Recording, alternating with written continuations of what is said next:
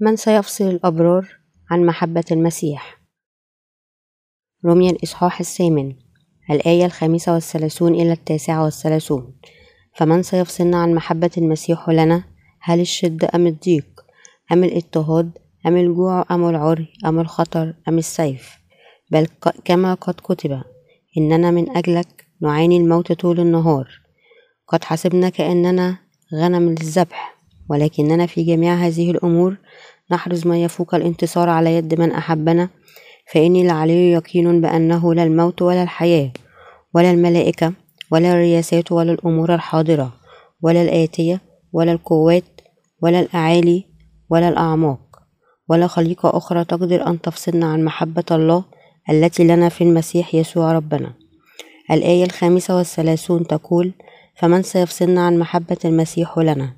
هل الشدة أم الضيق أم الاضطهاد؟ أم الجوع أم العري أم الخطر أم السيف من سيفصلنا عن محبة المسيح المعطاة لأولئك الذين يؤمنون بإنجيل الماء والروح الذي فيهم بر الله هل يمكن لاضطهاد أو ضيق أن يفصل هذا الحب؟ هل يمكن لسبع سنين الضيقة العظيمة أن تفصلنا عن هذا الحب؟ بالطبع لا لا شدة أو ضيق في هذا العالم يمكن أن يفصلنا عن محبة ربنا الذي قد خلصنا من أثامنا حتى عندما نرغب أن نكون بمفردنا بسبب إرهاقنا ويسألنا شخص ما إن كان يسوع قد أنقذنا من أثامنا أم لا سنرد كلنا بأن يسوع قد خلصنا حقا وأننا بدون خطية. بغض النظر عن كم هي قلوبنا مرهقة ومتضايقة فما زال خلاص لنا قائم وما زال هو مخلصنا الأبدي. حتى لو كنا مرهقين جدا أو مرضى إلى حد إعاقة أجسادنا فنحن ما زلنا نعترف بشكرنا لبر الله لا إرهاق يمكن أن يفصلنا عن بر الله الذي قد نجانا من أثامنا. لا اضطهاد ولا مجاعة ولا عري ولا خطر ولا سيف يمكن أن يفصلنا عن بر الله. أحيانا يكون تجاهل وإدانة الناس المتدينون هو الاضطهاد الذي نواجهه قد يأتي اضطهادنا من أصدقائنا أو جيراننا أو أقربائنا وحتى أفراد عائلتنا الخاصة يتركوننا بسبب اتهامهم لنا بالهرطقة. هل يمكن لهذه الاضطهاد أن تفصلنا عن خلاص يسوع بكل تأكيد؟ لا يمكن. بغض النظر عن مدى شدة اضطهادنا إلا أنه لا يمكن أن يفصلنا عن بر الله الذي خلصنا لأن بر الله جعلنا بدون خطية. ولأن هذه هي الحقيقة الثابتة فلا أحد ولا شيء يمكن أن يفصلنا عن محبة الله. الجوع سواء كان روحيا أو جسديا لا يمكن أن يفصلنا لأننا نؤمن بإنجيل الماء والروح. وما يظل في قلوبنا دائما هو بر الله هو الإيمان في ربنا الذي جعلنا بدون خطية بإنجيل الماء والروح. هذا الإيمان هو إيمان بركة بركة الإيمان ببر الله. لأن الرب قد محى كل أسامي فأنا ليس في خطية. الله قد جعلني بارا وبدون خطية وكساني بره بالكامل. لهذا إيماننا في بر الله لن يختفي مهما كانت شدة المجاعة. بر الله بواسطة إنجيل الماء والروح. ما لم يؤمن الشخص بإنجيل الماء والروح فهناك خطية في قلبه لكن الذي يؤمن ببر الله ليس فيه خطية. لهذا قال ربنا بأننا يمكن أن نعرف الشجرة من ثمارها. أولئك الذين لا يؤمنون ببر الله يتركون إيمانهم في يسوع عند مواجهة أقل المصاعب أو يواجهون مجاعة أو اضطهاد أو شدة. هناك أناس يفكرون هكذا بالرغم من أن يسوع قد حكم على الصليب نيابة عن أسامي إلا أن الخطية الأصلية فقط هي التي أزيلت. ويجب علي أن أطلب يوميا الغفران لأسامي الأخرى التي ارتكبها كل يوم. أولئك الذين فيهم هذا النوع من الإيمان هم بالحقيقة يخطئون ضد الله بعدم إيمانهم أن يسوع قد أخذ كل أسامهم وبهذا يدونون ويفسدون أنفسهم. هؤلاء الناس هم ذاتهم الذين ينكرون يسوع ولا يؤمنون ببر الله. لكن أولئك الذين يؤمنون بإنجيل الماء والروح هم الذين يؤمنون ببر الله وبغض النظر عن الظروف التي يواجهونها يتمسكون بإيمانهم بكل قوة قائلين. الله قد خلصني بالتأكيد من كل أسام العالم. أنا بدون خطية حتى لو واجهنا الموت في الأيام الأخيرة. لمجاعتنا الروحية. فلن ننكر أبدا أن الله جعلنا بدون خطية وأننا أصبحنا شعبه. بر الله الذي أخذ كل أسامنا سيظل ويبقى في قلوبنا مع إيماننا. إن إنجيل الماء والروح هو إنجيل قوي وعظيم جدا مهما كان نوع المحن, المحن التي نواجهها في حياتنا. بسبب بر الله في المسيح نحن لن نفصل عن محبة المسيح. ماذا يعني بالعري؟ في الفقرة السابقة العري يشير إلى فقد كل أملاكنا وحتى القرون الوسطى حينما كانت تحدث مشكلة في قرية أو أمة في البلدان الأوروبية. كان ينغمز الناس على الأغلب بالسحر. مستخدمين أكباش فداء لكي يوضع عليها كل المشاكل فجردهم الناس من كل شيء واتهموهم بالهرطقة. لهذا استخدم بولس هنا كلمة عري في تلك العصور كان يمكن أن يتهم أحد بالهرطقة وكان يدان المتهم على يد شاهد أو شاهدان لكي يحرق على خازوق وتصادر كل أملاكه وتمسح سمعته. فحتى لو أنقذنا إلى عرينا بمثل هذا الشكل وفقدنا كل شيء نمتلكه وحكم علينا بالموت. فلن يختفي عنا بر الله الذي فيه حبه لنا والذي أخذ كل أثامنا لأن إنجيل الماء والروح هو إنجيل كامل. لا خطر ولا سيف يمكن أن يفصلنا عن محبة المسيح. حتى لو وضعنا تحت السيف وقتلنا فإن من يؤمنون ليس فيهم خطية. العديد من المسيحيين في الكنيسة الأولى اتهموا باطلا بإشعار روما ولهذا أعدموا علانيا في الكوليزيوم بإعطائهم للأسود. وحتى هم يموتون. كانوا يسبحون للرب الذي قد خلصهم. هم كانوا قادرين أن يسبحوا لأنهم كانوا مؤمنين بإنجيل الماء والروح. أولئك الذين افتدوا بإيمانهم بالحق أن الله أحبهم وأخذ كل أسامهم. هم من يمكنهم أن يسبحوا الرب وحتى هم يقتلوا وتأكلهم الأسود. تأتي هذه القوة من الإيمان بمحبة الله وبره الذي قد أخذ كل أسامنا. إنه لأن الله فينا فهو يتكلم إلينا ويحملنا بقوة ويحمينا ويريحنا فمثل هذه القوة. يمكن أن توجد لا خطر ولا سيف ولا تهديد ولا استشهاد يمكن أن يفصلنا عن محبة الله. أولئك الذين يؤمنون بإنجيل الماء والروح. هم أولئك الذين يؤمنون ببر الله وهم شعب المسيح. أولئك الذين يؤمنون ببر الله هم أولئك المحبوبون من المسيح. لكن بغض النظر الناس بعض الناس يحولون حب المسيح إلى حب عاطفي مجرد ناظرين فقط إلى موته على الصليب. حزين وباكين على آلامه لكن العواطف الإنسانية يمكن أن تتغير في وقت قليل. مع أن عواطفنا تتغير كل صباح وكل ليل إلا أن الحب الذي أنقذنا به الرب لا يمكن أن يتغير أو يستبدل بأي شيء آخر. حبه ثابت إلى الأبد. هكذا هي قوة إنجيل الماء والروح وهكذا هي عظمة بر الله. لا أحد يمكن أن يفصلنا عن ربنا الذي قد جعلنا كاملين وقد كسانا بحبه الكامل.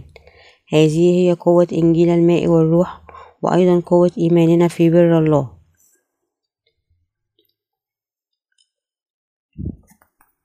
الكلمة اليونانية للإنجيل هي ευαγγέλιον وقال ليكن عندك δύναμις هذه الكلمة اليونانية تعني القوة أو القدرة.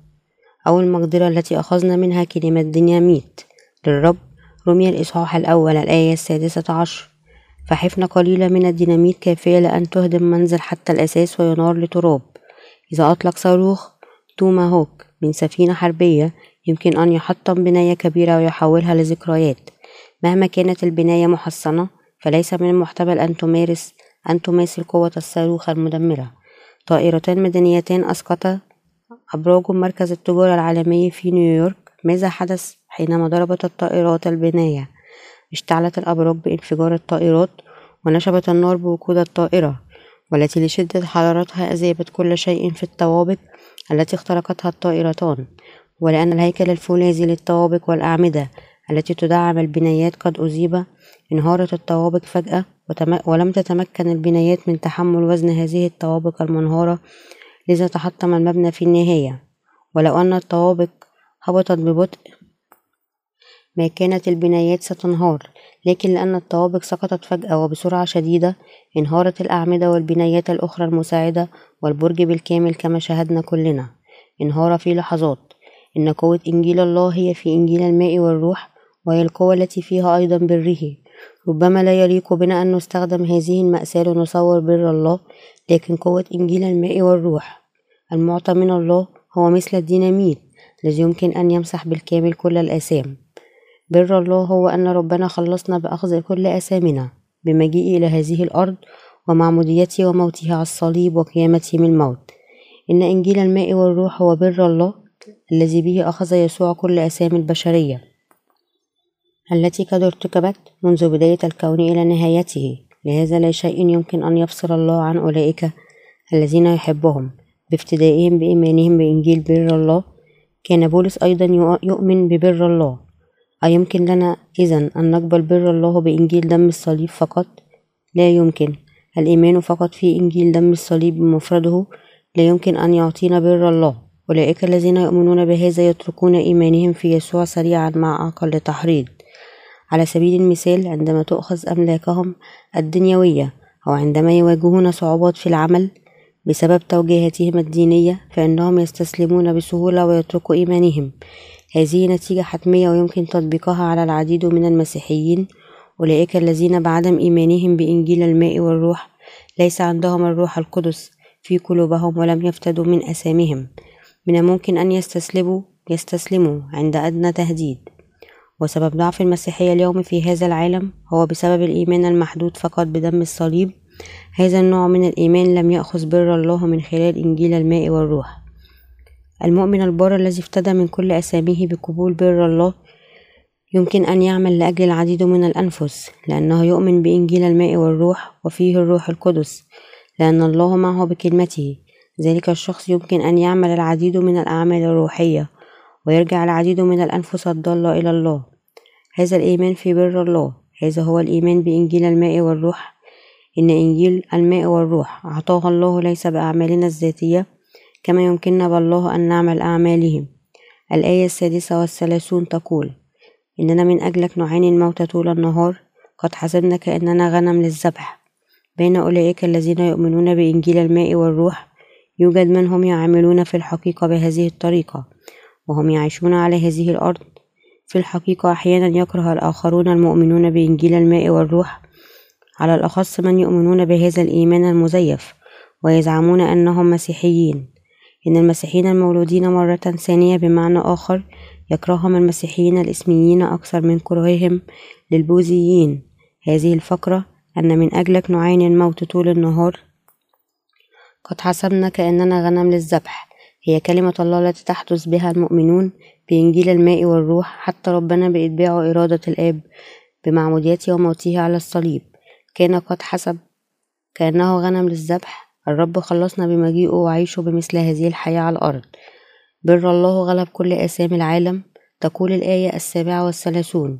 ولكننا في جميع هذه الأمور نحرز ما يفوق الانتصار على يد من أحبنا. كيف يمكن أن نفوز على هذه الأشياء؟ ندعى نصرتنا بقوة إيماننا في حب الله. الذي يؤمن بإنجيل الماء والروح لديه قوة الله لكن الذي لا يؤمن بإنجيل الماء والروح الذي لا يؤمن بإنجيل الماء والروح لديه فقط الخطية داخل قلبه. إيمان وخلاص أولئك الذين بهم الخطية. لا يمكن إلا أن يمروا بالتقلبات بسبب عواطفهم. وهكذا هم ليس لديهم قوة. لكن أولئك الذين يؤمنون بإنجيل الماء والروح لديهم القوة. هم ليس عندهم قوة في ذاتهم لكن لديهم قوة الإنجيل المعطاة من قبل الله. وبهذه القوة يمكن أن يقاوموا وينتصروا على كل الاضطهادات والمحن.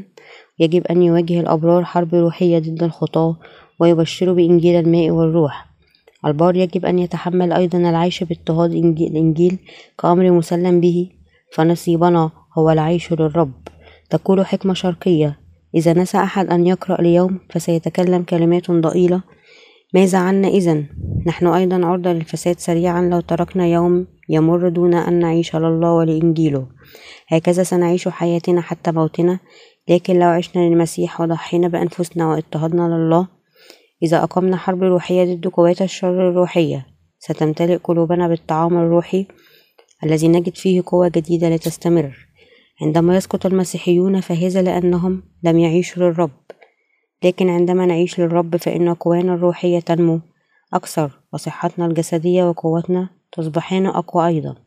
تقول الآيات الثامنة والثلاثون والتاسعة والثلاثون فإني لعلي يقين بأنه لا الموت ولا الحياة ولا الملائكة ولا الرياسات ولا الأمور الحاضرة ولا الآتية ولا القوات ولا الأعالي ولا الأعماق ولا خليقة أخرى تقدر أن تفصلنا عن محبة الله التي لنا في المسيح يسوع ربنا.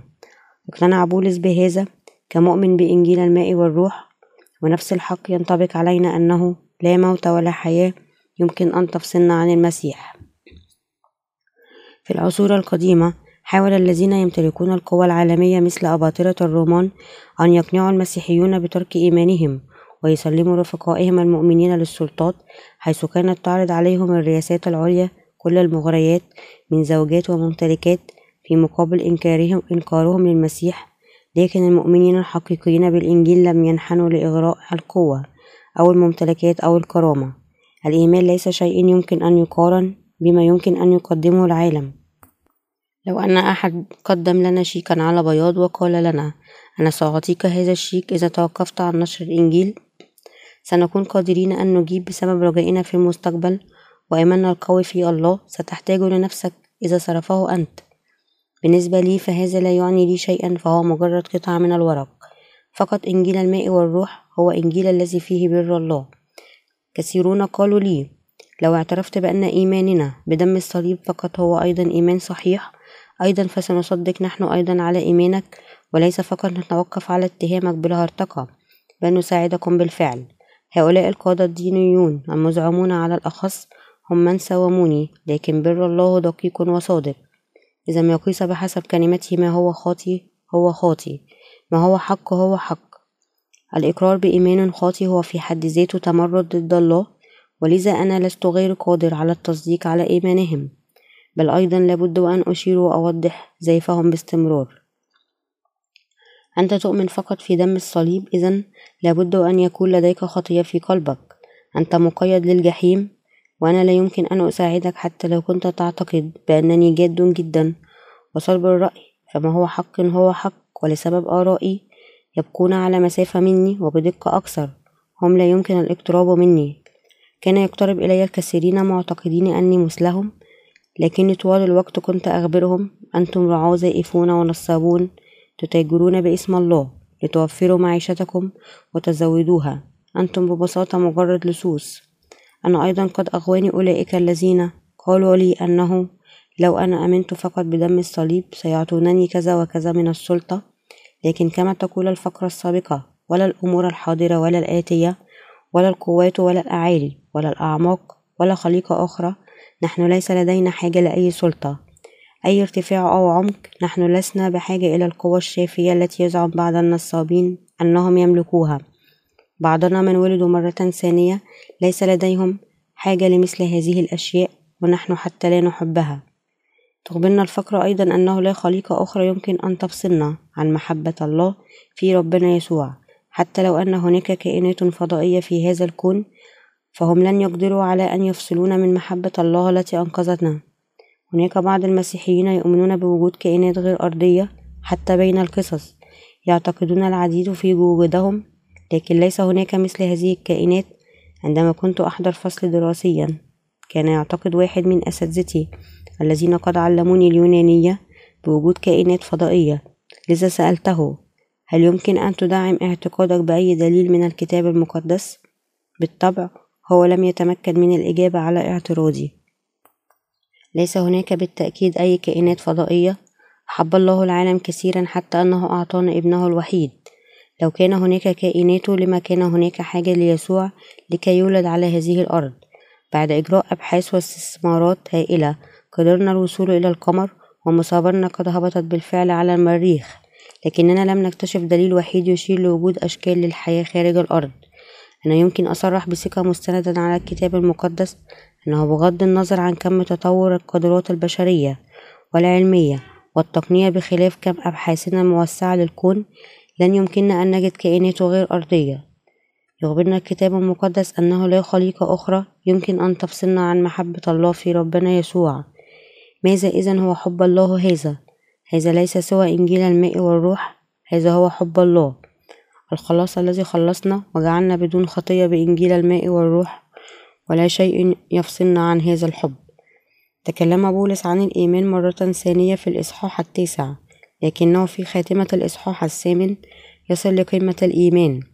الإصحاحات الأول حتى الثامن من رسالة روميا تشكل موضوعا وبالإصحاح الثامن كفصله الختامي يصل فيه لارتفاع الإيمان.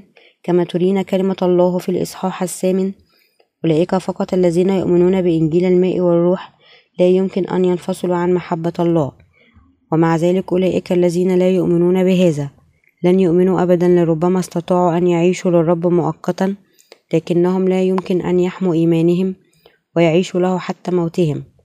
هم لربما يعيشون متدينين لمدة عشرة أو عشرون سنة لكن إيمانهم سيفسد في النهاية وينقرض ويجعلهم يفصلوا بالكامل ولن يكون لديهم شيء أن يعمل مع الله. وهذا ليس لأن أعمالهم ناقصة لكن لأن الحب الذي في قلوبهم للمسيح سيختفي. بمرور الأيام أدركت أكثر فأكثر كم هو عميق وكامل حب الخلاص الذي قد خلصنا به ربنا من خلال إنجيل الماء والروح. حينما تقابلت مع الرب أول مرة كان عمق تقديري لحب المسيح هادي وساكن كحجارة. رميت في بحيرة, في بحيرة تسبب أمواج كثيرة بالكاد تشعر بها. كانت استجابتي هي إدراك هادئ لحقيقة أن يسوع أخذ كل أسامي وهكذا أنا قد أصبحت بلا خطية. لكن منذ أن أصبحت أعيش حياة التبشير بالإنجيل تعمقت أكثر وانغمرت كما لو أن قنبلة قد انفجرت داخل قلبي. من يقول أنه علينا أن نؤمن فقط في دم الصليب؟ هل بولس قال ذلك في رسالة روميا؟ تكلم بولس بوضوح ودون غموض عن إنجيل الماء والروح. أم يخفى عليكم أننا جميعا نحن الذين تعمدنا اتحادا بالمسيح يسوع؟ قد تعمدنا اتحادا بموته.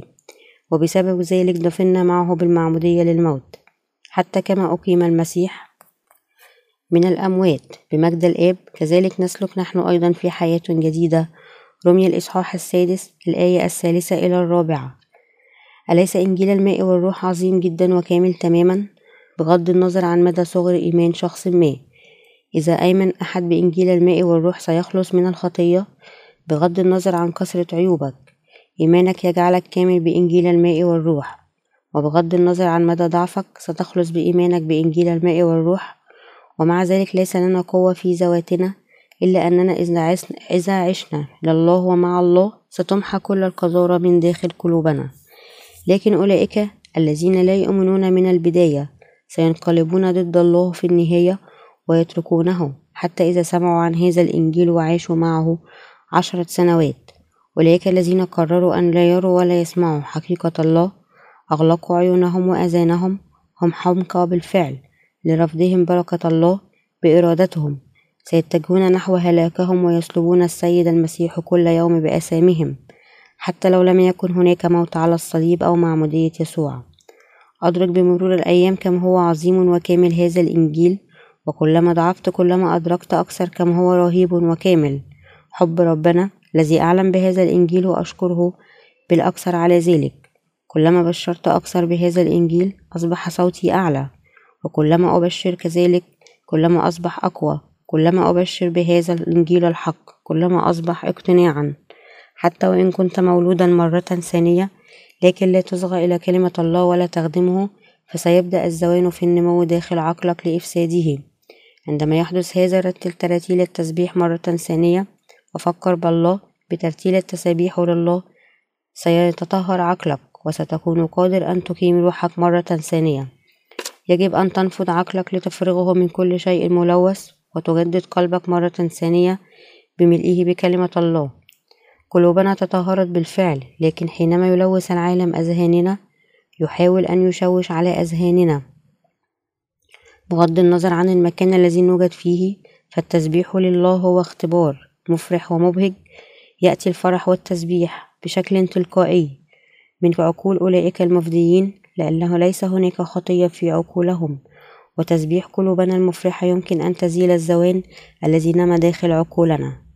في بعض الأوقات تنكشف ضعفاتنا لأن أفكارنا ومشاعرنا يمكن أن تتغير بسهولة بالظروف المختلفة. ومع أننا ربما نكون سعداء ومزاج جيد حيث نكون مع إخوتنا في المسيح إلا أن عقولنا تتلوث وتصبح غير نقية حينما نكون بمفردنا. لذلك عندما نظر بولس إلى جسده صرخ فيالي من إنسان تعيس. من يحررني من جسد الموت هذا؟ أشكر الله بيسوع ربنا. أصبح بولس كامل لأنه قد خلص بإنجيل الماء والروح رغم ضعف جسده. هل كان بولس الشخص الوحيد الذي كان بمثل هذه الحالة؟ أنا أيضا مثل بولس ألست أنت أيضا مثله؟ عندما يجتمع أهل العالم معا يحب الرجال عادة أن يشربون ويتحدثون عن اهتماماتهم. غالبا ومن نال ترقية ومن الذي لم ينلها. وهكذا. بينما تنشغل النساء بالتفاخر والتباهي بأزواجهن والأطفال والبيوت وهلم جرى لكن حديث الأبرار يختلف نوعيا عن أهل العالم حتى أننا نشارك خبزنا معا. نتحدث عن الأنفس التي خلصت في أنحاء العالم في الهند اليابان أوروبا أفريقيا الولايات المتحدة. وهكذا مسبحين الله مشاركين جماعة المؤمنين بما في عقولنا. عندما نقرأ رسالة روميا يمكن أن نختبر في قلوبنا إيمان بولس ونشاركه نفس إيمانه. كما يمكننا أن نكتشف أيضا كم عظمة الخلاص المعطى من قبل الله وأن نشعر بروعة الإنجيل ونفهم الفقرات ونكتشف المعاني الخفية في النص. لأننا ندرك كم هو كامل وتام. خلاص الرب نحن لا يمكننا سوى أن نسبح بره. حتى لو كان العالم كله يتغير الآن بإنجيل الماء والروح الذي قد خلصنا من أثامنا يبقى ثابتا لأن حب المسيح قد خلصنا ولأن هذا الحب لم يتركنا أبدا من قبل. وما زال فينا. كل ما يجب أن نعمله أن نحول قلوبنا بعيدا عن العالم ونثبت أعيننا على الله مرة ثانية نحن ضعفاء وبسبب ضعفنا ننحرف إلى, إلى طرق العالم. لكن كل مرة يحدث فيها هذا يجب فقط أن نحول عقولنا نحو الله ونؤمن بحقيقة. أن ربنا خلصنا. جسدنا يتحول وما زال يحيا تحت الناموس الخطية. لهذا يجب أن ننكر أجسادنا باستمرار ونحيا حياتنا بأفكارنا الروحية. حتى لا ينمو الزوان في قلوبنا. يجب أن نعود إلى الله ونسبح بره هل تدرك الآن كم هي قوة إنجيل الماء والروح هذا؟ حتى إن رسالة روميا كلها تستند لإنجيل الماء والروح. نحن لا يمكن أن نفهم الله بدون الإيمان أولا بهذا الإنجيل. أشكر الرب لأنه سمح لنا أن نفك أسرار كلمته ونراها. لا يمكن لأحد أن يفصلنا عن بر الله الذي هو حب المسيح. إذا أردت أن تؤمن ببر الله آمن بمعمودية يسوع من قبل يوحنا ودمه على الصليب كفدائك وخلاصك وأنت أيضا ستأخذ بر الله فلتكن بركات بر الله معكم.